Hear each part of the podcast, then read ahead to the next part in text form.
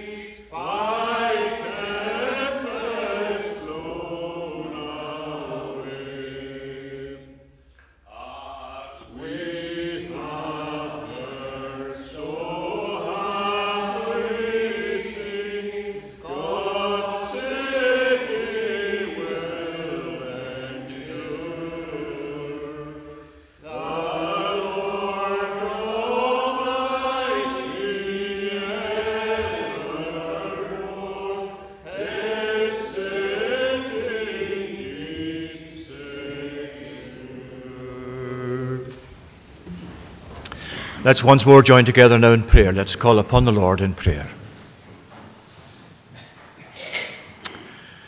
Lord, our ever blessed God, gracious and merciful, full of kindness, full of loving kindness toward his people, God who will by no means clear the guilty, yet you have provided forgiveness for us.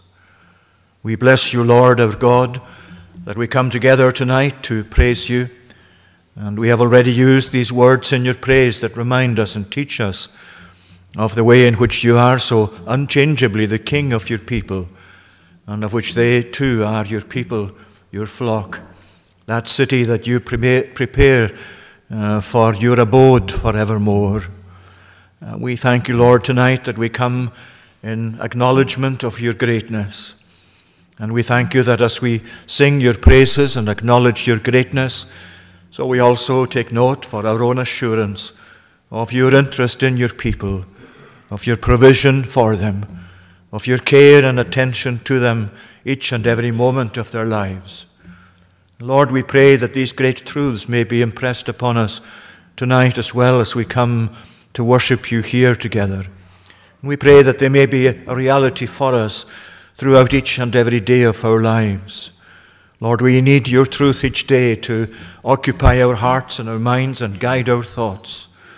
Uh, we need the power of your truth working within us by your Holy Spirit's energy in such a way that will daily lead us in the ways of righteousness.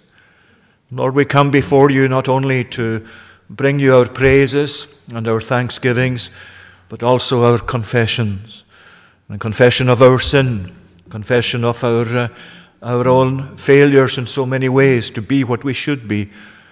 Confession, Lord, how far short we come in every way, in every aspect of our lives, uh, short of glorifying your great name as we ought to.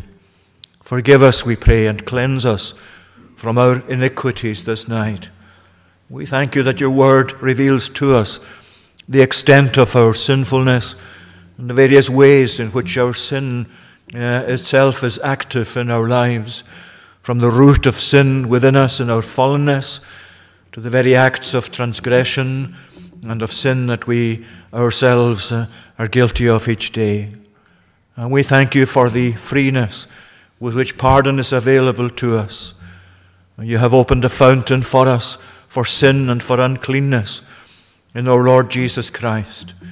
We give thanks, O Lord, as we come to you and claim his merits and place our trust in him, that we are assured that you will forgive us our sins and cleanse us from all unrighteousness.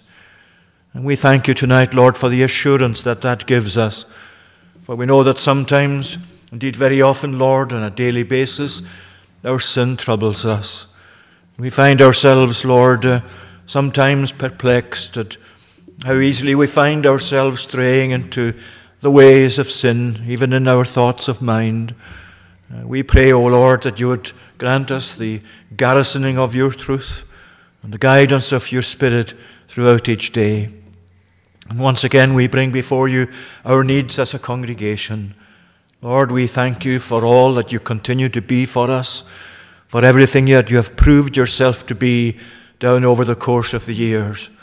And as we have begun another new year in our experience as a people, we ask, O oh Lord, that you would go before us and that you would prepare us uh, to live as your people in the world and to hold forth the word of truth, that word of righteousness, which is uh, so necessary not only for ourselves, uh, but for the circumstances in which we find ourselves in our day, when your word is so easily set aside when your word, Lord, is all too commonly despised and ignored.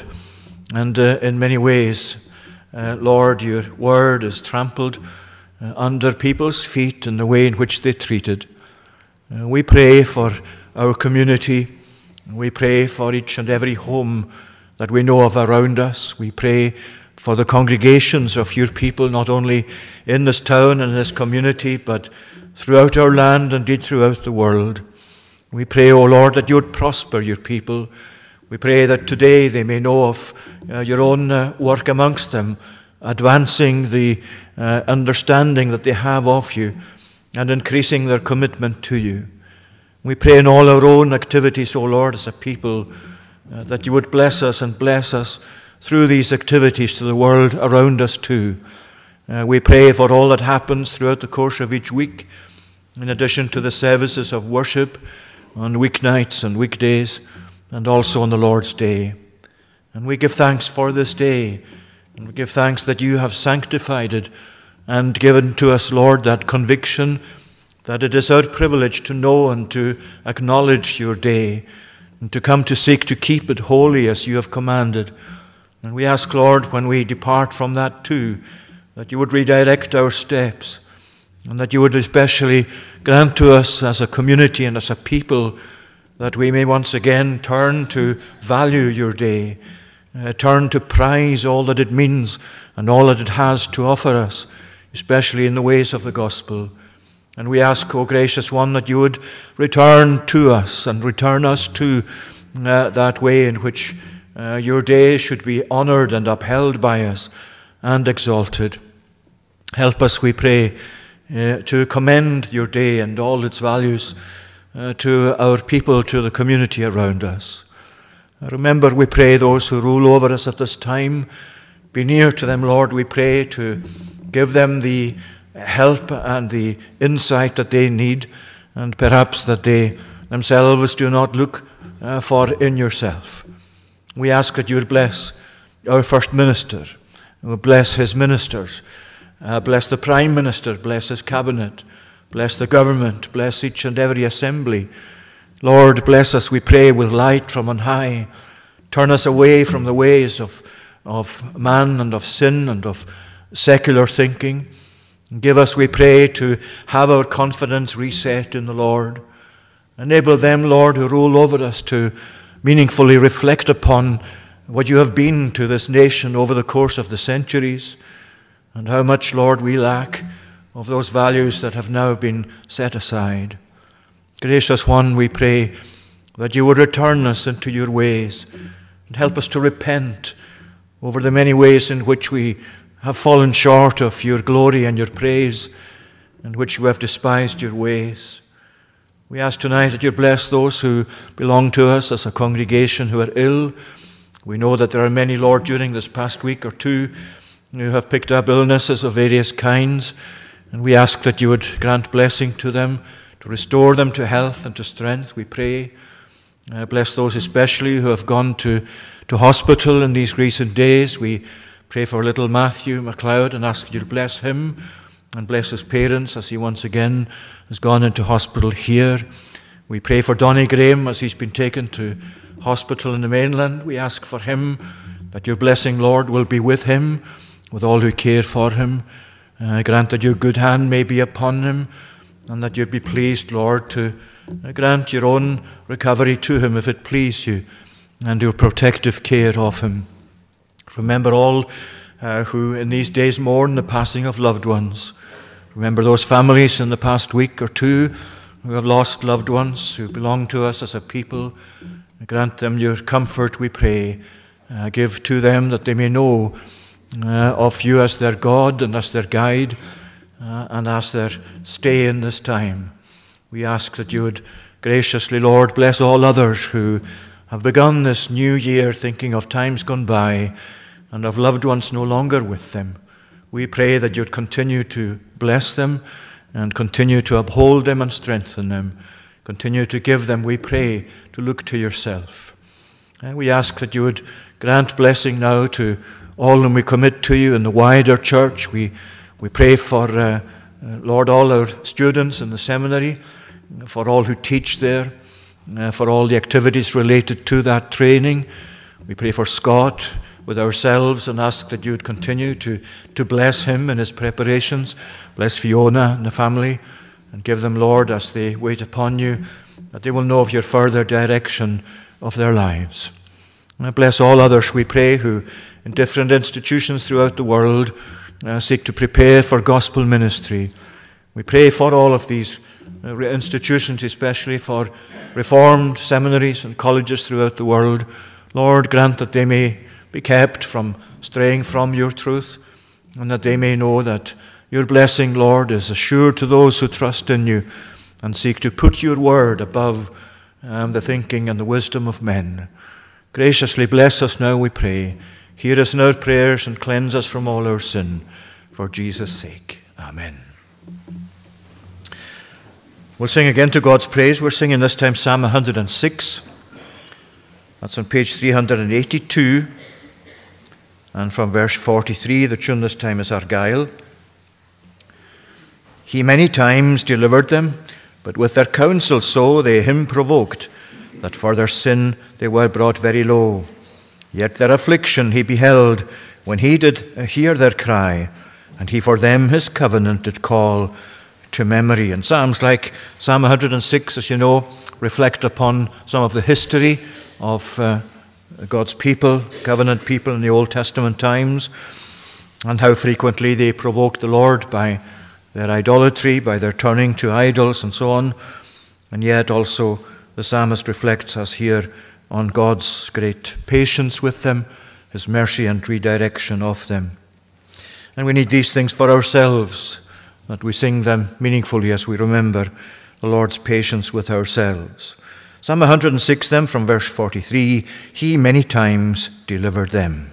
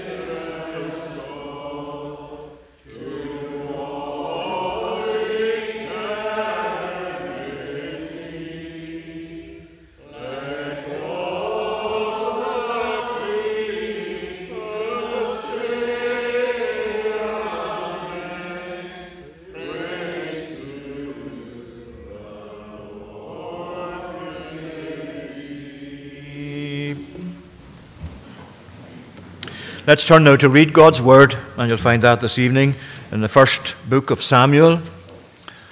First book of Samuel and chapter 8. We'll read through from the beginning to the end of the chapter. So that's First Samuel and chapter 8. It's around page 278 or so.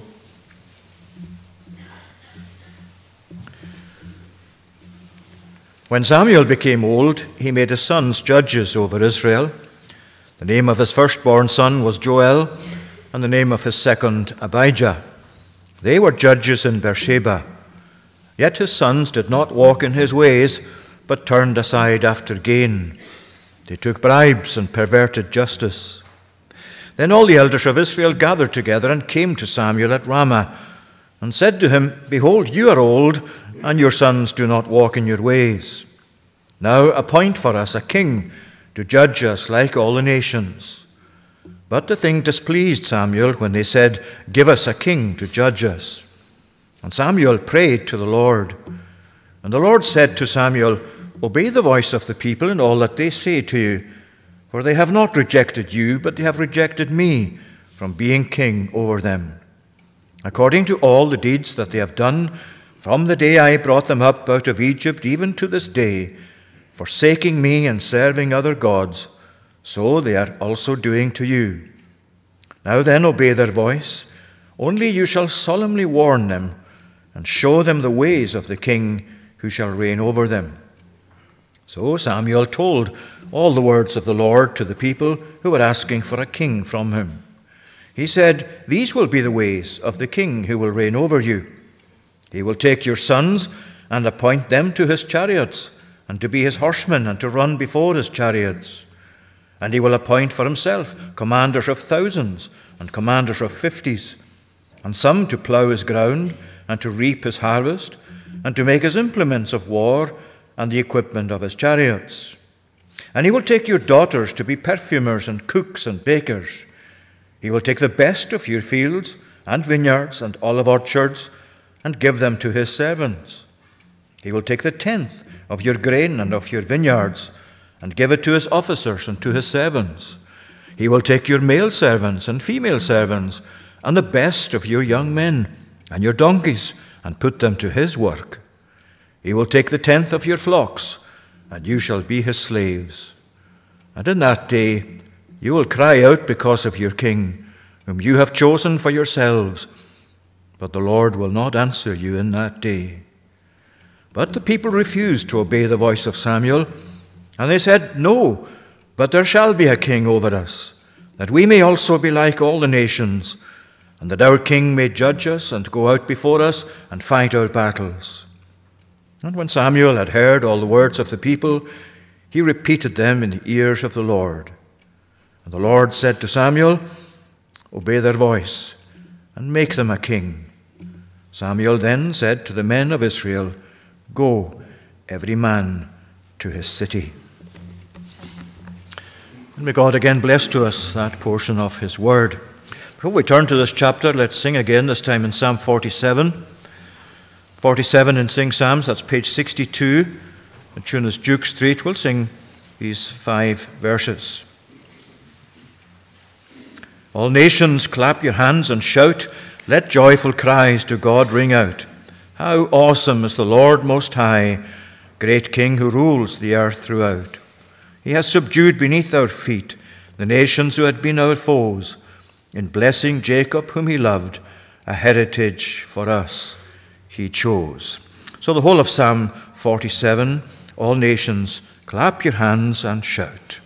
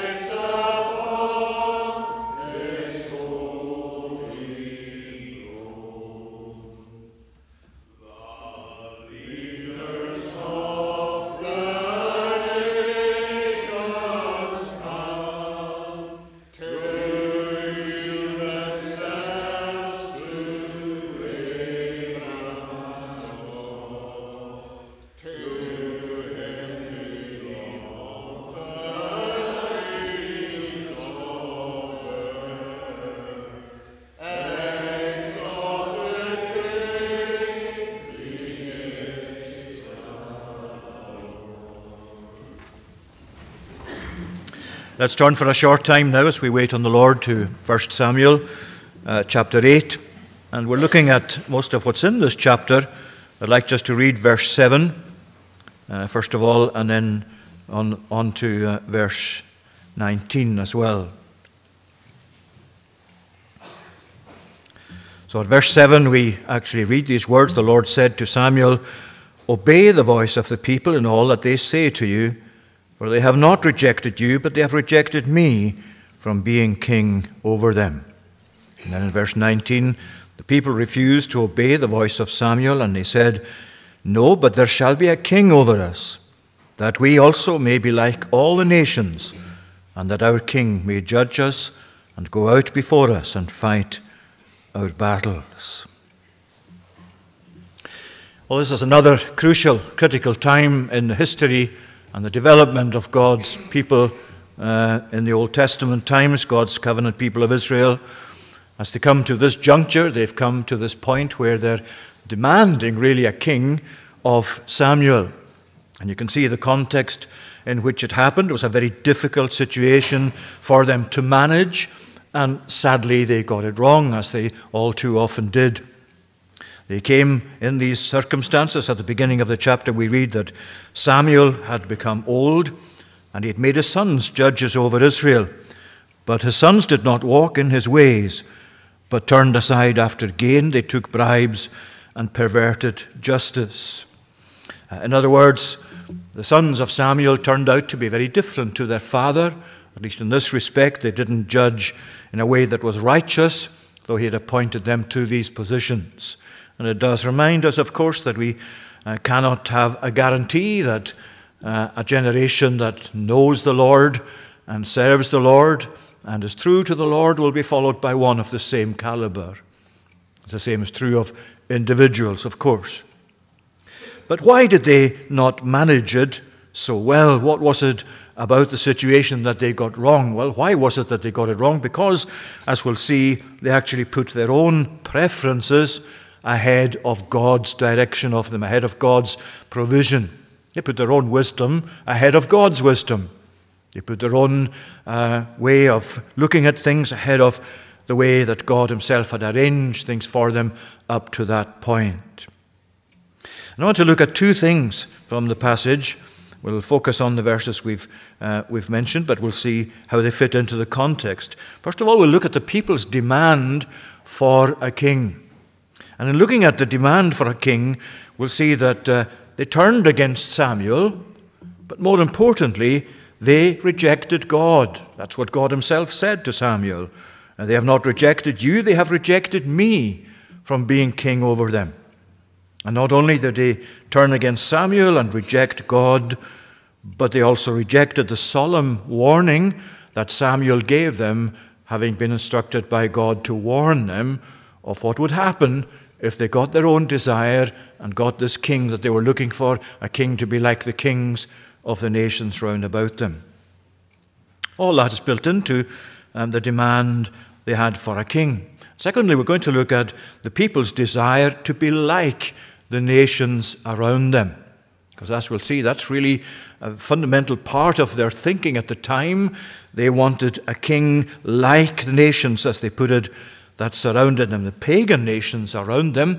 They wanted to be like those nations in the sense that they wanted a leader like those leaders in these nations, kings that went out uh, to battle and uh, proved to be, as they knew very well, these nations had kings that were very much given to pomp and ceremony and attracting a lot of attention to themselves and a lot of resources to themselves, as Samuel indeed warned them. So, the two things the people's demand for a king and also their desire to be like the nations.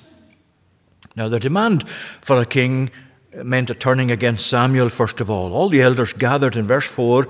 They came to Samuel at Ramah and said, Behold, you are old, and your sons do not walk in your ways. Now appoint for us a king to judge us like all the nations.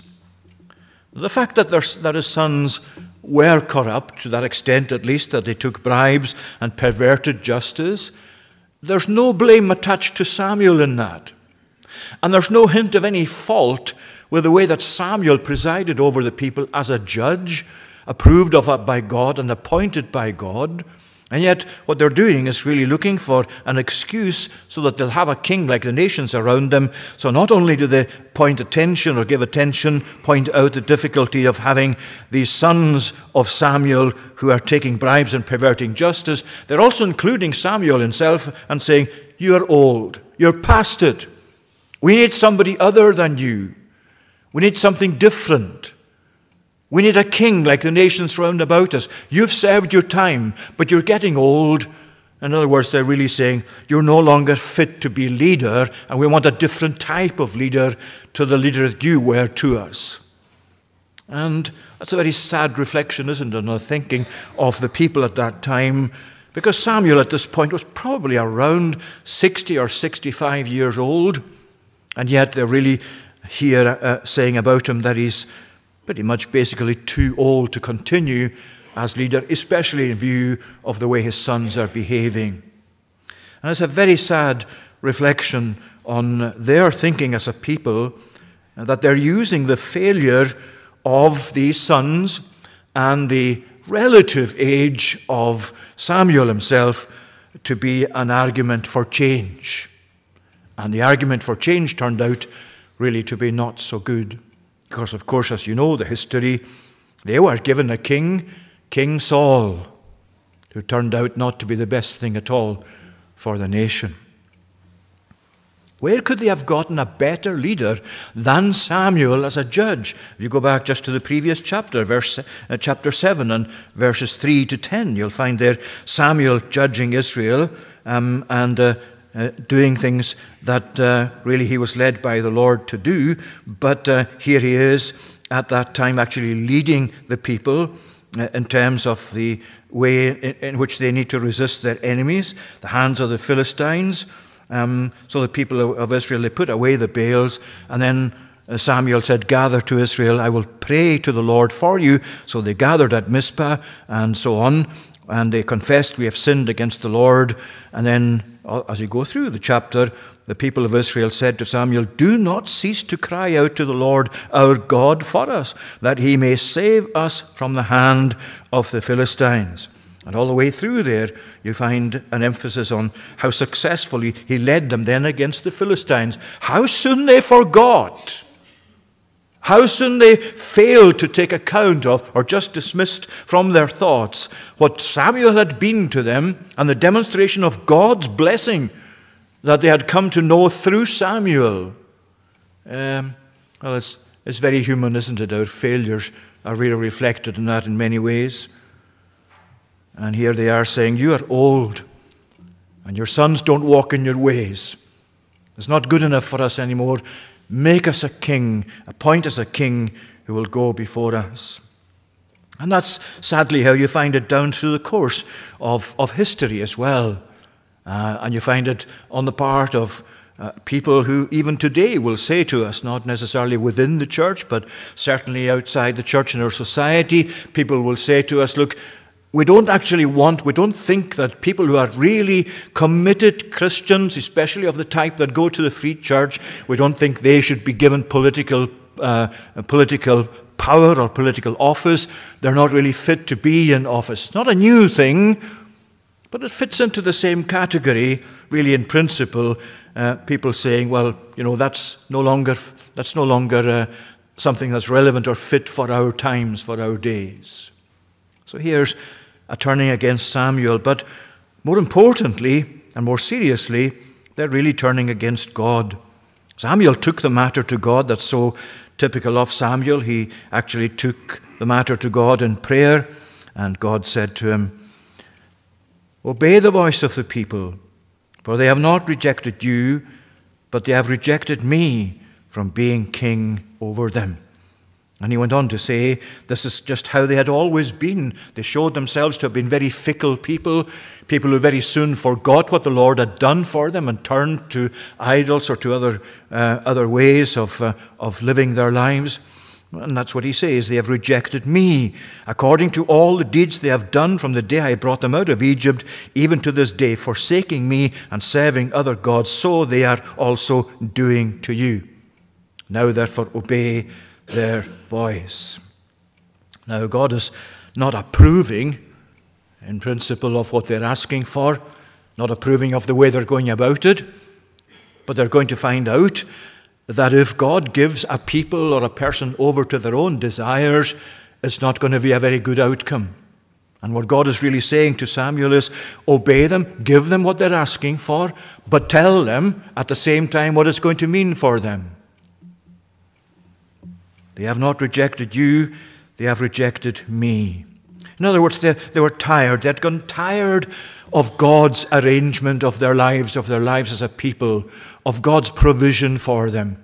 And once you start getting tired or not uh, really seeing the relevance of what God is providing for us in the gospel, that's very much a danger signal to yourself and to myself or to any society or people. If we find the ways of God becoming somewhat boring, if we're saying, well, we need a change because this has just been going on, the same emphases in the gospel for years, the same type of thing being emphasized in the teaching of the Bible, the same kind of things that uh, the Bible is bringing out for us. It was okay for Paul's day, it's okay in the Old Testament days, but really we need to change that for our day.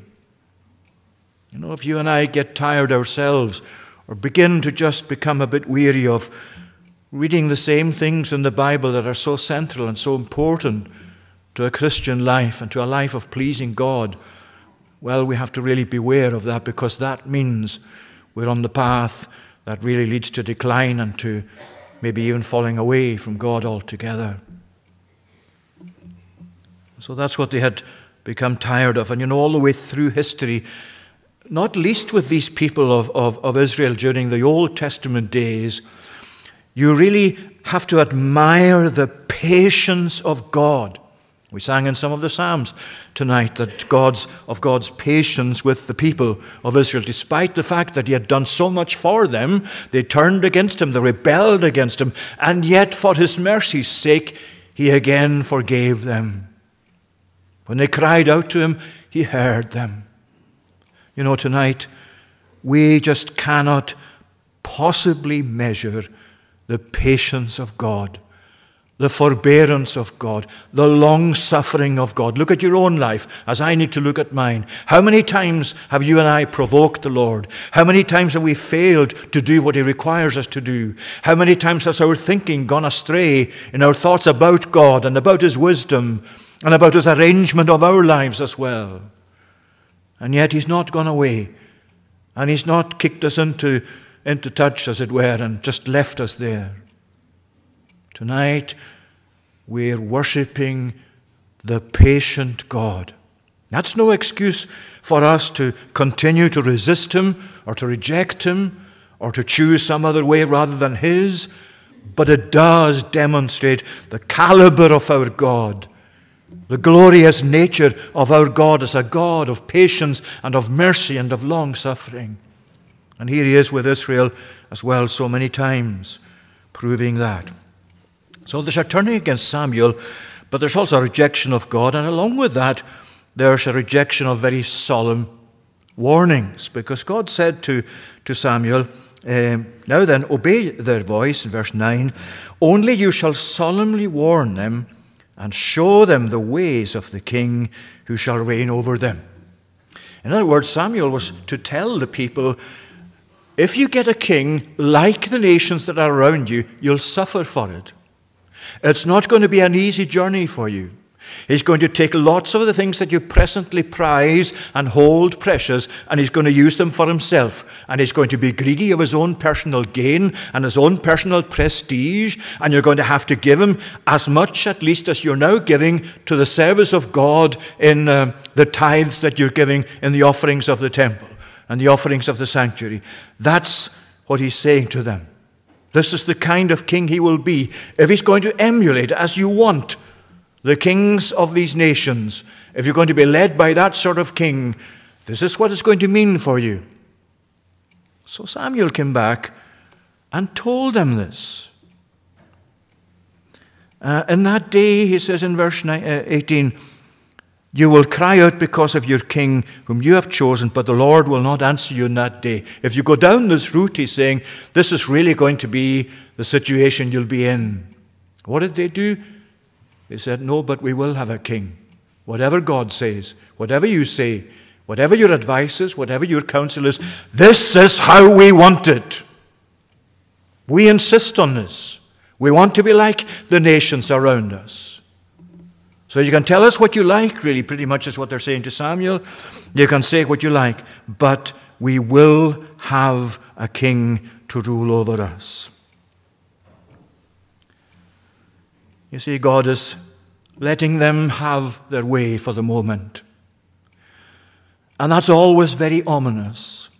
And it's something that you and I have to be always careful to avoid that we don't provoke the Lord by a long term departure or sinning against Him and Him saying to us, Well, have it your way. See how you get on. See what it means for you. You know, He did that more than once with the people of Israel. Remember back in Numbers uh, chapter 11, how they complained so much about the food and that they had left Egypt and left the delicious food they'd left in Egypt and hankered back for these, uh, these delicacies in Egypt. And here they were rising up against Moses and complaining against God and his provision. And God said to Moses, pretty much in these words, Give them food. Or he's saying, I'll give them food. I'll give them so much that they'll loathe it by the time I'm finished with them. So the wind came and drove hundreds and hundreds of quails into the camp of Israel. And they began to eat the quails, and I'm sure they tasted delicious to begin with. And yet, that chapter goes on to say, while the food was still in their teeth, it's not just saying literally still in their teeth, but it really means as they were eating and as they were enjoying the quails that they had, or the food that they had demanded, the Lord plagued them greatly. It doesn't say how many died, doesn't say any further than that, but the Lord plagued them greatly, sent a great plague amongst them. God was teaching them or seeking to, to draw their mind to the fact you have it your way and it's going to hurt you. You have it in a way that departs from my ways, it's not going to be good for you. It's going to be very painful. Might even mean something like it was for the Israelites a life of much suffering. Well, here is the demand for a king. Uh, turning against Samuel, despite all that he had been to them over the course of his life, and a turning against God, a rejection of God as king, and a rejection of the solemn warnings that God had sent through Samuel.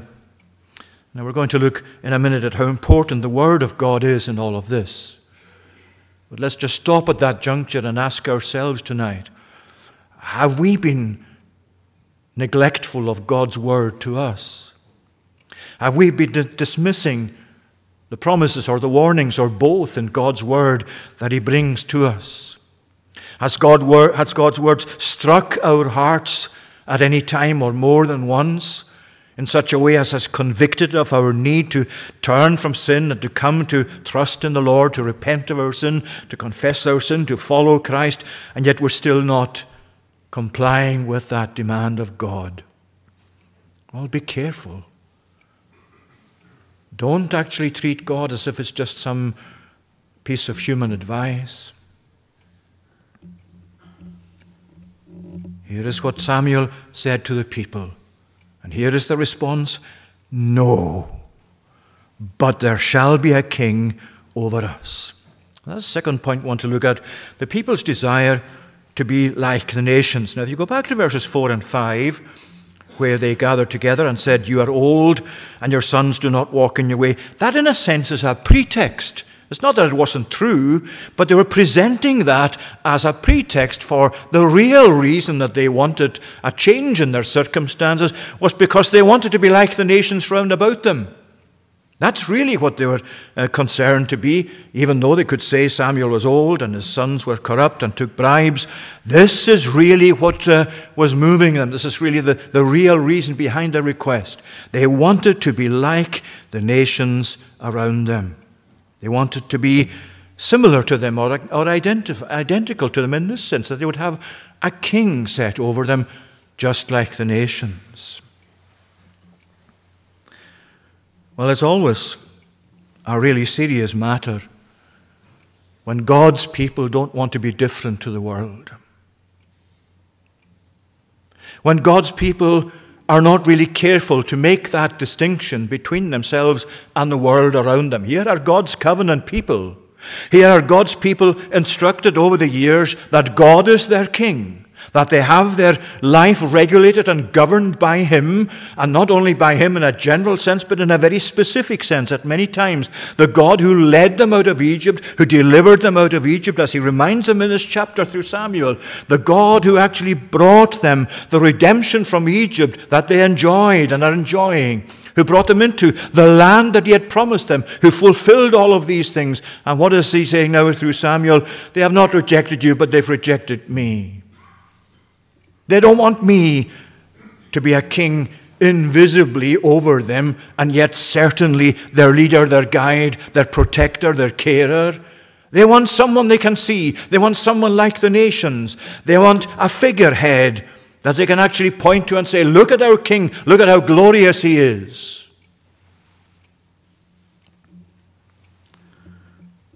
And when we find ourselves tempted to fall in with the ways of the world. That again is a really serious issue for us.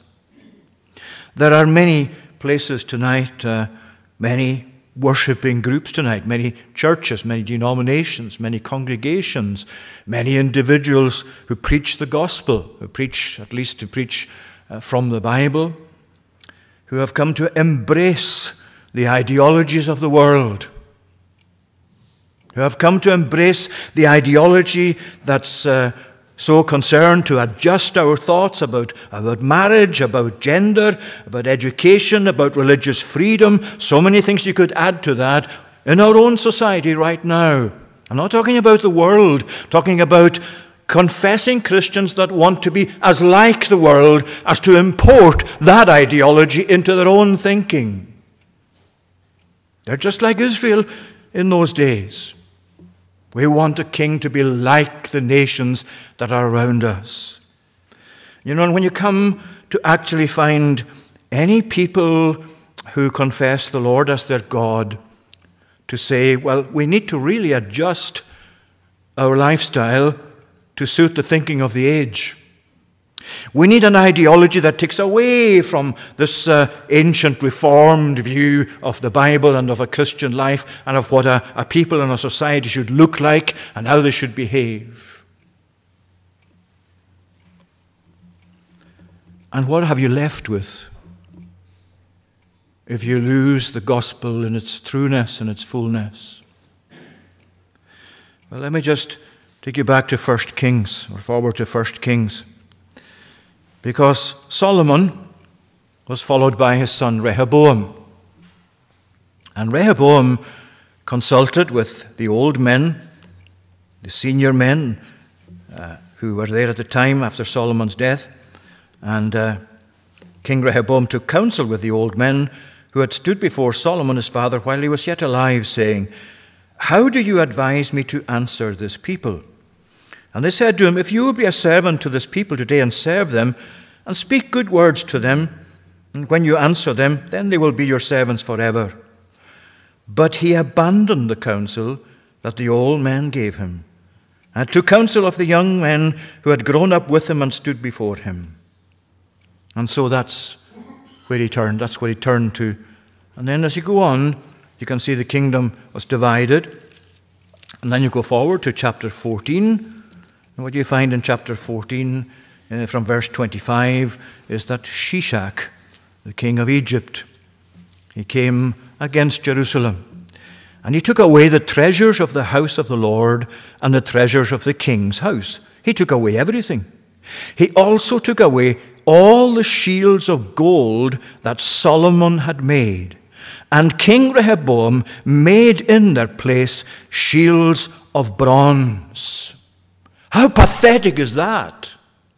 He gave away the shields of gold. He probably had not much option because Shishak had come to him and he had not followed the ways of the Lord anyway, so he was weakened in many ways.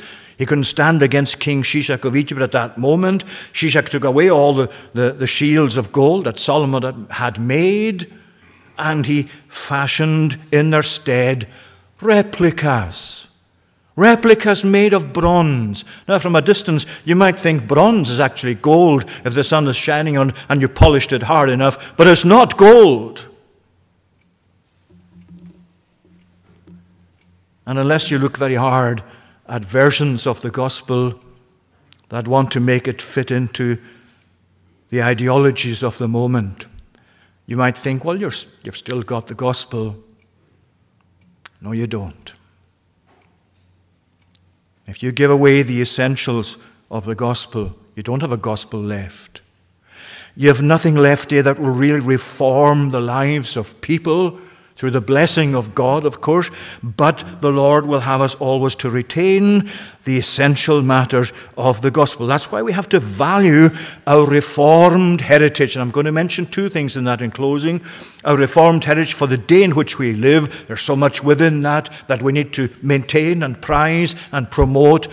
But especially, I want to emphasize the Bible itself and the ethics of the Bible the Bible itself and the ethics of the Bible because the Bible is to be our ethical base, our basis for morality, what a life should be like, what a life should be like as we live it. A conviction about the Bible. Why am I saying a conviction about the Bible? Why is that central? Why is that of first importance? Surely you might say, well, surely you should be emphasizing Christ first. Shouldn't you be emphasizing keeping to the person of Christ that we have in our Reformed theology and thinking that's been passed on to us through the years? Yes, of course. But where does that come from? What is the source of our information about Jesus and about his atonement and about his person? About the fact that he's God and man fully in both senses.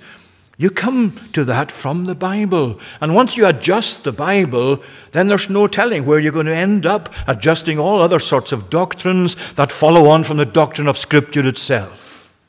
You give away the shields of gold, and you're going to be left with, at best, bronze, maybe even copper, maybe even lead.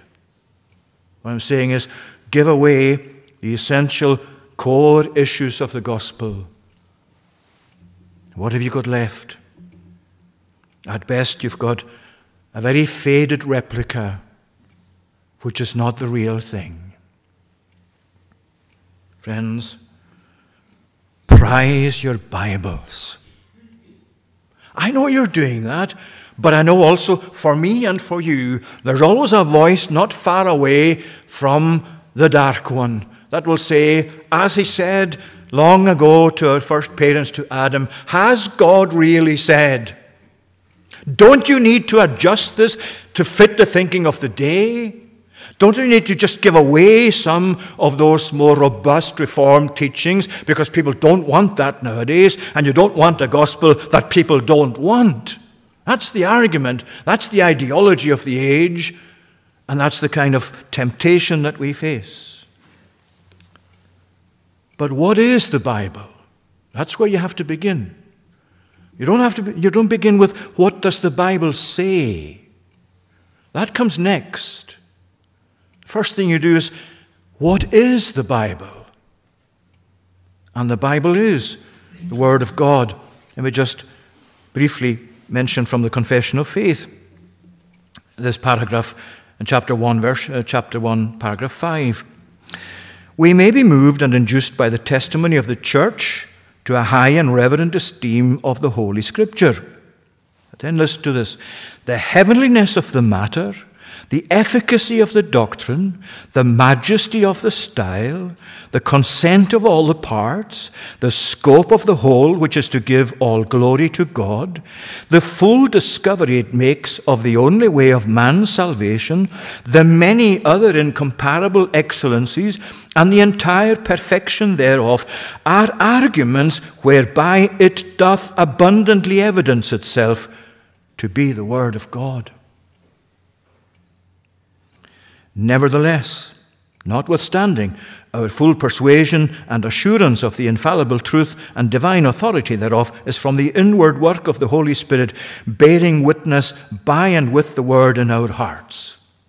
And where people reject the Bible as authoritative, as God's word, that has certainly not come from the inward work of the Holy Spirit, bearing witness by and with the word in our hearts. That's why we pray for God to keep us. Not just the likes of myself and others who, who preach the gospel, but yourselves as well as, uh, as people in this world who live for Christ. Make sure that you have the Bible centrally, foundationally, daily, constantly in your life. It's from it you receive everything you know and understand of every other topic that's vital to you, including God Himself and the Lord Jesus Christ and salvation. But secondly, not just a conviction about the Bible, but conformity to the Bible's ethic. Our conformity to the Bible's ethic. I'm talking here about the teaching of the Bible as a whole with regard to what our moral Christian life should be and should be like. Conformity to the ethic of the Bible, not the other way about. Not the Bible conforming to what I think my ethic should be or what I insist on it to be. Romans chapter 12, verse 2. Do not be conformed to this world, but be transformed by the renewing of your mind, that you may prove what is that good and acceptable and perfect will of God. You see what it's saying? Don't be conformed to this world, but be transformed. And here we are in a society where, from the, the government downwards, we're now being led down the path of insisting that people should not be asked or demanded to have their lives changed in any way. Be what you want to be. Be what's good for you as you see it. Let your, your gender, let your behavior, let whatever it is is pleasing to yourself, let that be what you follow out, and don't let anyone else change, uh, seek to change that for you. And that's why we're facing, and friends, I'm saying this because the Bible has to be applied to our present circumstances. And our present circumstances are that our own government in Scotland, uh, Westminster, I think, is involved too to an extent, but our own government has made it known that they do have thoughts and plans in what they call uh, a, a, law that would uh, actually ban gender conversion. Whatever is meant by that, they don't give you a plain answer. But what that means is and you know, this is, this is what um, the Christian Institute said um, about it. The Scottish Government wants to outlaw practices that seek to change, suppress, or inhibit someone's sexual orientation or gender identity. Activists, that's people out, out with the government as well, activists are campaigning for this to cover, quote, casual conversations quote, gentle, non coercive prayer. And even depending on your parents' consent to change gender. In other words, if that were to become law, I could actually find myself in a court of law accused of having prayed with someone and asking God to either change their mind or to give them a different perspective on life. I would be criminalized for being faithful to God. That's, that's what's likely to be the case. And despite assurances, and we're thankful there are assurances that say, well, religious practices will not actually come under such a, uh, a proposed, um, uh, a proposed, uh, a proposed law. Believe that if you will. That's not the pattern from the past. Now, if there is to be a consultation, I'm not politicizing the pulpit. This is part of the gospel's presentation into the world of our day. If there is a consultation, please make sure you complete it. A government consultation for your views on this. And if you want to consult the Christian Institute. They will give you the words that you need to put them into your own words, but they'll give you guidance as to how to fill in the various parts of that consultation. Friends, we are in a war. We're in the midst of a conflict, not just for the soul of the country, but for the soul of the church, for the soul of the gospel. We're in a situation which says, no, let's be like the world around us. A situation that says, you Christians, you really should take note of people's preferences and not try to insist on such things as the Bible says about being born again or being changed in such a way as to come to comply with Christ's commands. Well, there's the people's demand for a king. And there's the people's desire to be like the nations.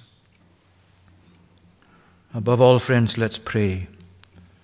Let's pray and appeal to God and do everything else practical we can to protect what has come to us, sometimes at great cost from the past. Principles for life and practices for life which in some cases people died for.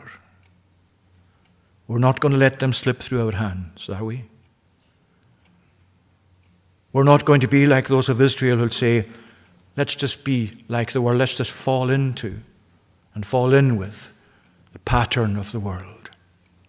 Let's just be as like the world as we can, and then we'll, we'll win them over to the gospel. It won't happen. Let's be true to our King Jesus, to his truth. Let's pray. Lord, our God, our Father in heaven, we thank you for your truth. We pray for grace and for your own equipping of us to maintain that truth in its purity in the gospel, in our own way of living it as well. And we ask, O Lord, that for us as a nation too, we be turned back into your ways. Lord, deliver us, we pray, from the counsel of mere mortals, especially when that counsel is contrary to your word and uh, so obviously at odds with your will. Uh, Lord, we pray that in mercy you'd remember us and uh, come to us in such a way that would even surprise your people by coming with reviving and quickening power to us. Continue with us now and bless us and pardon our sin for Jesus' sake. Amen. Our final item of praise this evening is Psalm 135, 135, and that's in the Sing, Psalms version. To tune Stuttgart, that's on page 176. Singing verses 8 to 14.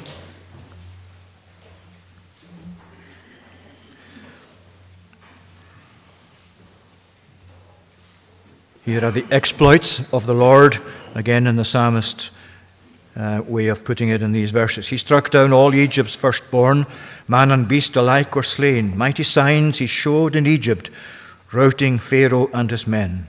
Many nations he defeated, kings he slew with mighty hand.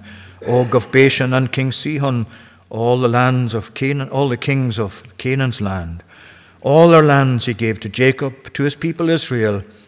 As a heritage he gave them lands where they might safely dwell. Lord, your name endures forever. Your renown is ever great. For the Lord sustains his servants, and his folk will vindicate. These verses from verse 8 of the tune of Stuttgart.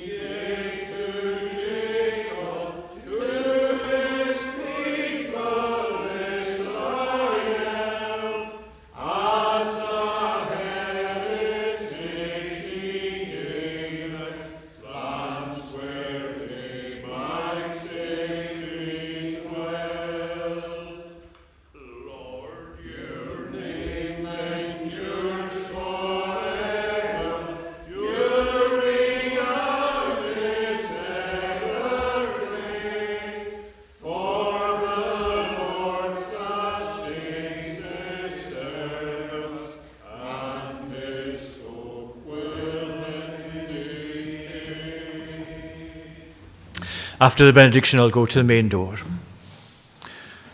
And now may grace and mercy and peace from God, the Father, the Son, and the Holy Spirit be your portion now and evermore. Amen.